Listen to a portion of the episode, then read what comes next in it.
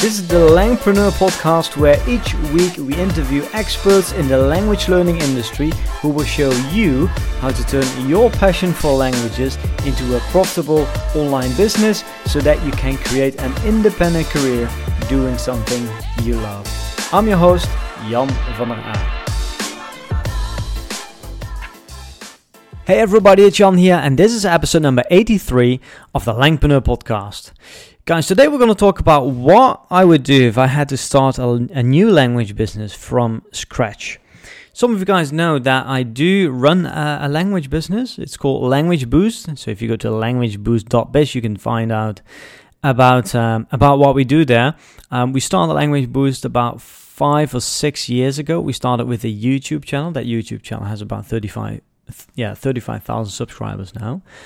Um, and um, so this is a, a, partnership. I do this together with my friends, my Brazilian friend Lucas Bighetti, a great polyglot as well. He speaks, uh, I don't know, like 16, 17, 18 languages, at least 10 of those languages at a really high level. We're both very passionate about uh, learning languages.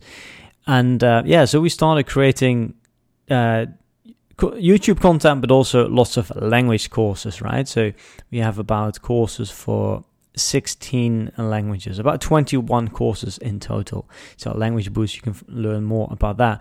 Um, but yeah, we started that five or six years ago. We were really passionate about content creation, but you know, I just lost the passion for YouTube after a while. I was comparing myself to other players in the field, and I meant, and I noticed that you know, we were doing good things and we were making sales on a daily basis and the, and the conversion rates were really good.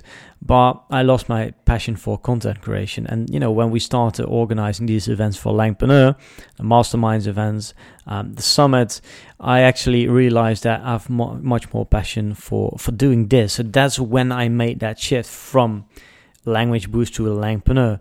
As I said, Langpreneur is still uh, Language Boost is still up and running, um, selling courses almost on a daily basis, but I'm just not focusing on that anymore.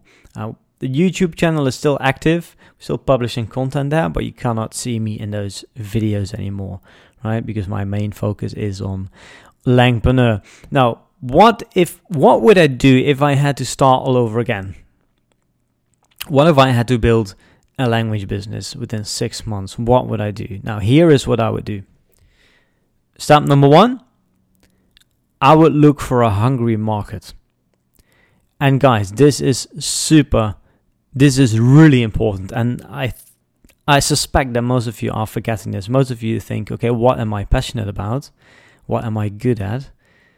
And what do I want to build? What do I want to build a business around, right? And you start from there. But that can be really hard because if you are passionate or if you're good at something that the market doesn't need, you're gonna have a really hard time building a business.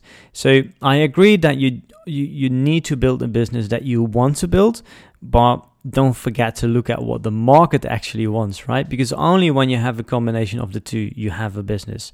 Otherwise, it's just a hobby.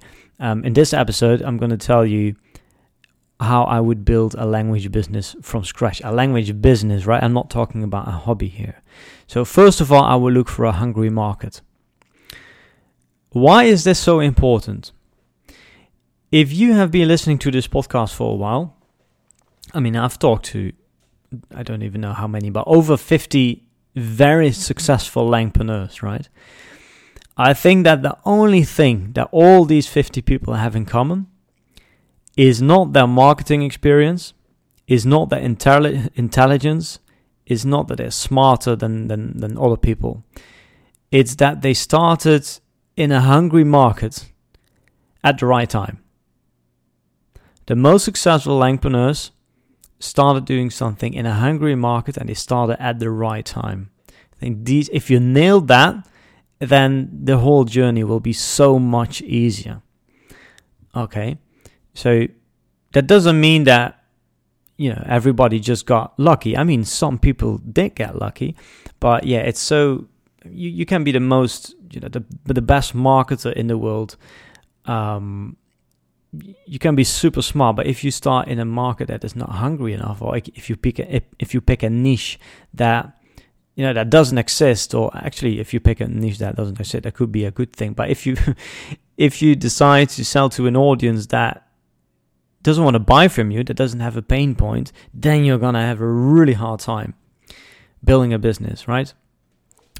So always look for a hungry market first. Now how do you do that it's difficult right how do you know which markets are hungry how do you know which people are are are willing to buy.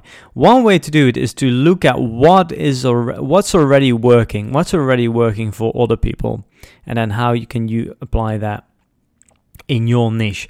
Now, we have run a Language Boost for a while now. I know that, you know, I did a few in the past, I did a few videos in Dutch. And those videos still are getting us, are bringing in lots of leads every single day. Actually, I bet that about 30 to 50% of our of the language boost audience are Dutch speakers, people from the Netherlands and from Belgium, but we have never done anything with that. Now that tells me that's a signal that the market is hungry.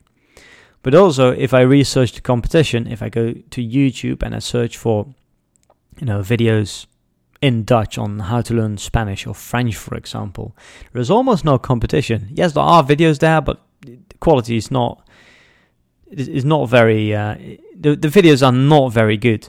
Like there is no personal brand in the Netherlands or in the Dutch market that talks about language learning. So it's a combination of signals right? So I know that online business works. I know that selling online courses works. I know that apparently there is a demand for uh, for for language courses especially for French and for Spanish um, in the Dutch market. And I know that there is very little competition in that market. So that's probably that that would be the hungry market that I would focus on. Of course, you never know for sure, but you know, if you have that combination of signals then you know, you should just go for it, right? So that's what I would do. I will pick I will probably so start a personal brand, something similar to Language Boost actually, but then specifically for the Dutch market. So everything would be in Dutch. And instead of talking about learning 16 languages, I will probably just focus on on one or two. And those would be the languages again that the market that the market is the most interested in. So yeah, probably Spanish or French. Um, it could also be Chinese because Chinese is one of the languages that I speak best and um, yeah, there is very little competition, right? So I would go for for either yeah for either French, Spanish, or or Chinese. Um, not really sure. Maybe I would just go for Spanish. It's not because my Spanish is great, because it's not, but it's what the market wants, right? And yeah, I don't have the feeling that there is a lot of competition. So I will probably just start with Spanish. Um, so choose, find a hungry market, and it needs to be niche, and it needs to be a market in which you have very little competition, right?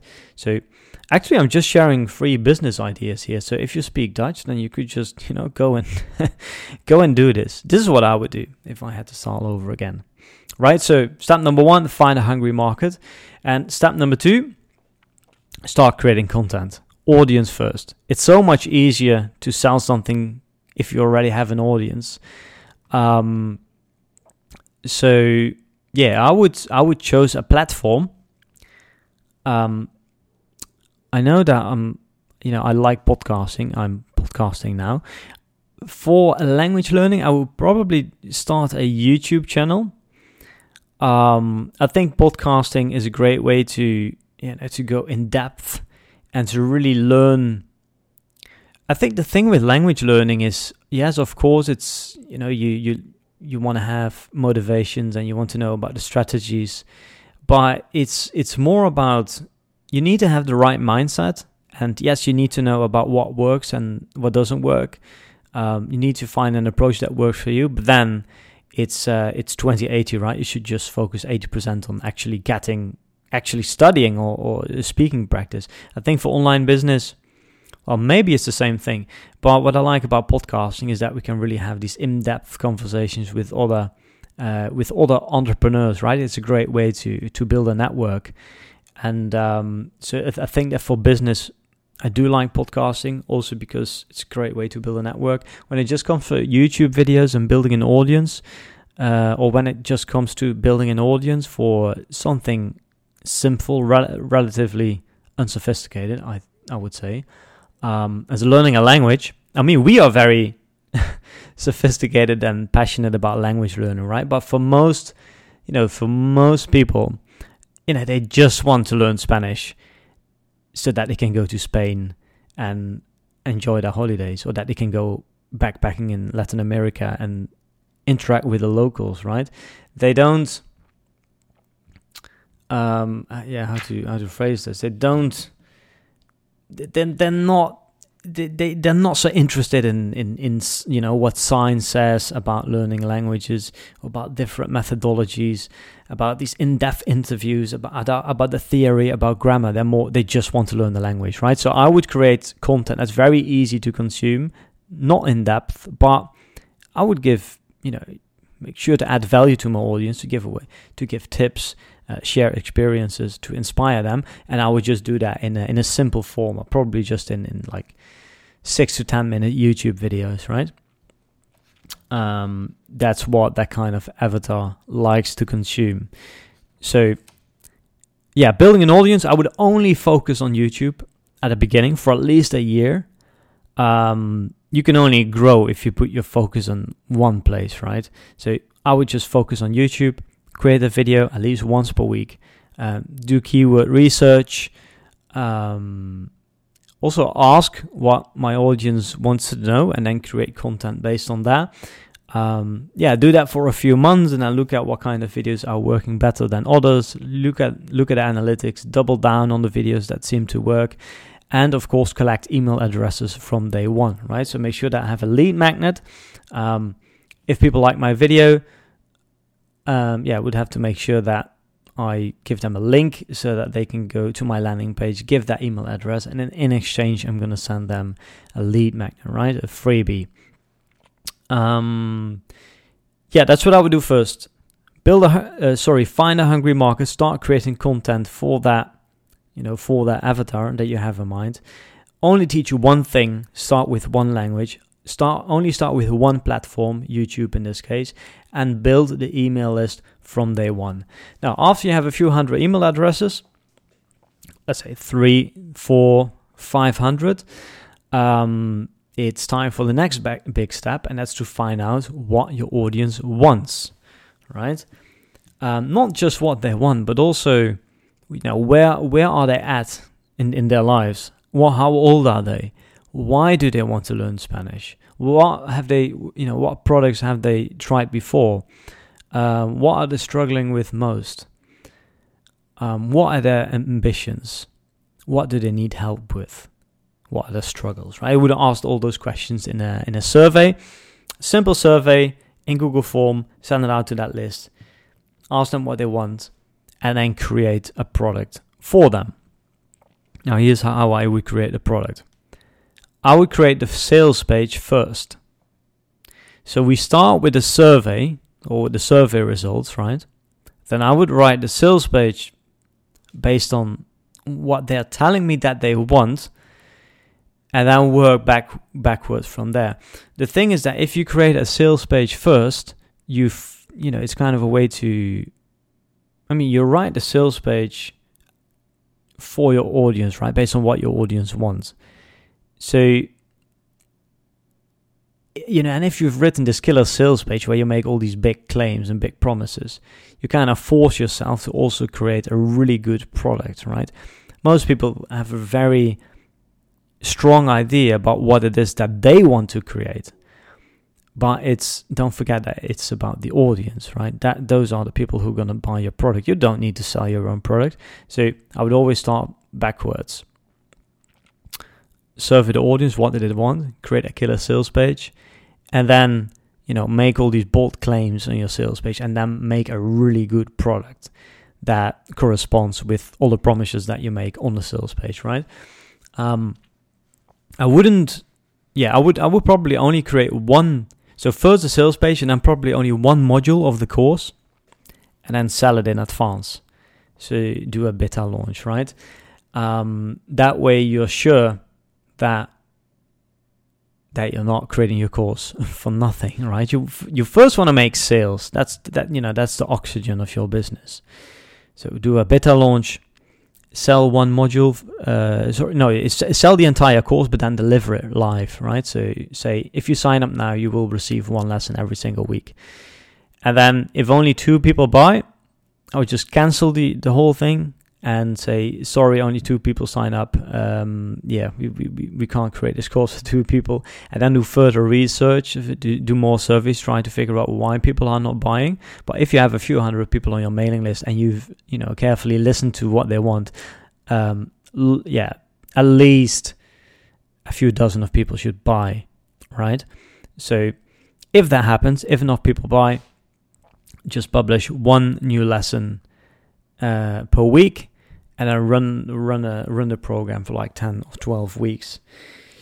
And I make it evergreen, right? Which basically means that you make it available on your website so that people can buy the course. Um, I would also listen to the feedback from those first students and optimize the course um, based on what they tell me they would like to to, to see being improved. Um, well, and then you have a business, right? Then you have traffic, you have conversion because you have created a product that your people want and you have a good sales page and you have a product. So there you go. That's how you build a, a business in six months or a year. Maybe six months is a little bit quick. Um, you know, sometimes you see people starting out being very successful from the beginning, but I think you need to give a project like this at least a year, right? If you don't have the time, then just do it on the side. Working on it, work on it during the weekends, in the evenings. Maybe have a, a full-time job. I can imagine. Yeah, you need to to find a way to make time because if you don't have any time, then then maybe step number one is to see how you can make time. Right. Um, now let's talk about a few of the things that I won't do. Um, I would only sell something that people are buying. Um, you know, if you have lots of time, lots of money, you can just try out different products and see what people like, right? But you know, if you're bootstrapping, like most of us do, um, don't have any investments, your time is lim- limited. You want to avoid risk as much as possible, right? So look at things that are already selling, that people are already buying. It could be in other markets because as I said in the Netherlands there isn't there isn't really a personal brand that talks about language learning, but pe- people are buying language courses online, right? So I would just create something similar to what people are already buying, but then of course um, rebrand it and make it personal. Maybe uh, have a certain make sure to use a, a certain methodology. Um, I will make it very personal. Of course, you want to do things differently from your competition, right? But the course itself, um, it could be similar to what other people are selling, right? I mean, like the format that you are selling in. It could just be a digital course or maybe weekly live streams. Um, like you don't have to create a fancy app or something or something that doesn't exist yet that's very risky. You probably don't have the resources for that. So play it safe and only sell sell something that people are already buying. Also, don't try to sell to broke people. Um, so we do work with with langpreneurs who do have big audiences in. Um, actually, doesn't matter. I wanted to say you do have big audiences in, in countries where people don't have, you know, where people don't earn so much. Um, often when we do non-buyer surveys, the number one reason why people are not buying courses is because they just don't have the funds, right? They don't have they don't have enough money. And this this doesn't only go for you know markets where people don't earn so much money but it's the same for rich countries there are always people on your list who, who can just not afford your course and that's okay because you create lots of free content for them the idea is that the people who do buy your courses actually finance all the free content that you can then put on YouTube and that you know that you can give away for free. Um, so don't worry about people who don't have enough money. Most people are not gonna buy your course. Most people don't have the money to buy your course. Focus on the buyers, right? Focus on them. I would also not mess around with ads during the first year uh, if you haven't found a way to create a funnel to build a product, to create a product that you can sell that you can sell organically, you're gonna have a very hard time selling it through paid ads. I would not mess around with Instagram, and TikTok, and other platforms. Maybe it could be something to experience with after you're already successful and you're making at least, I would say, after the first year, after you find your traction. Maybe there are ways that you can outsource your YouTube videos or that you can get help. You hire script writer, video editors, you know, and that way you free up a bit of time that you can then maybe explore another, pl- another platform. But in the beginning, I would just focus on one platform. Another thing I wouldn't do is talk about, I just mentioned it before, talk about learning all kinds of languages, right? Like with, I do like and I do speak multiple languages, right? I could teach Dutch, I could teach English to Dutch speakers, I could teach French, Spanish, Portuguese, German, um, Mandarin Chinese. I could even teach Cantonese. I could teach lots of languages. and actually, that's what we do at Language Boost, right? But the reality is that most people are not interested in becoming a polyglot. Like 99% of the market just wants to learn one language, right? And you also lose a lot of people when you talk, when you say that you speak well, that you speak 10 languages actually could be something quite interesting. But if you talk about different languages all the time, you know, people who are following you, they might just think, okay, this guy, you know, I just want to learn Spanish. Why is he talking about learning Chinese characters. You be specific, especially at the beginning. Okay, so I will not talk about polyglot stuff. Also, if you talk about, you know, also if you use this word polyglot, and this is a mistake that we use to make a, a language boost, um, you attract other polyglots. And the thing is with other polyglots is that they know how to learn languages, and they oftentimes they use free materials um, they also do not really have a pain point because they know how to learn languages, right? And again, you have a business if you solve other people's problems, right? So if you can help somebody who's struggling with learning Spanish, you know that's how you can make money. Those are the people that you can charge. But if you're trying to try to sell to people who you know who just like learning languages, I mean, of course, there's always some people who are really passionate about and happy to spend money on quality materials. We also have those customers, but it's just a lot harder. So I won't talk about the polyglot stuff. Um, I would just, um, you know, in this in this monologue, in this solo episode, I talked a lot about what I would do. But I think it's also important some of the things that I I won't do because I, you know, I see so many people who are who are listening to the podcast and who are getting all these ideas and who are just doing too much at the same time, right? So if you are if you're on the journey of building a business, make a very clear list of things that you want to do and then also make sure to have a list of things that you definitely don't want to do. It's really all about focus, especially when you're small and when you're just starting, you don't have any time to waste because if you don't start making any money anytime soon, you know, you might lose the passion, you might lose the motivation, or you might just go broke and you don't want we don't want that to happen to you. Right? So another solo episode of me here. I hope that you found um, a few interesting insights, uh, tips. Um, yeah, let me know if you liked it, and then see you on the next episode. Ciao, ciao. Want to learn how you can grow your language business or maybe meet us at one of our upcoming events? Then go to our website langpreneur.com. Thanks for listening and see you in the next episode.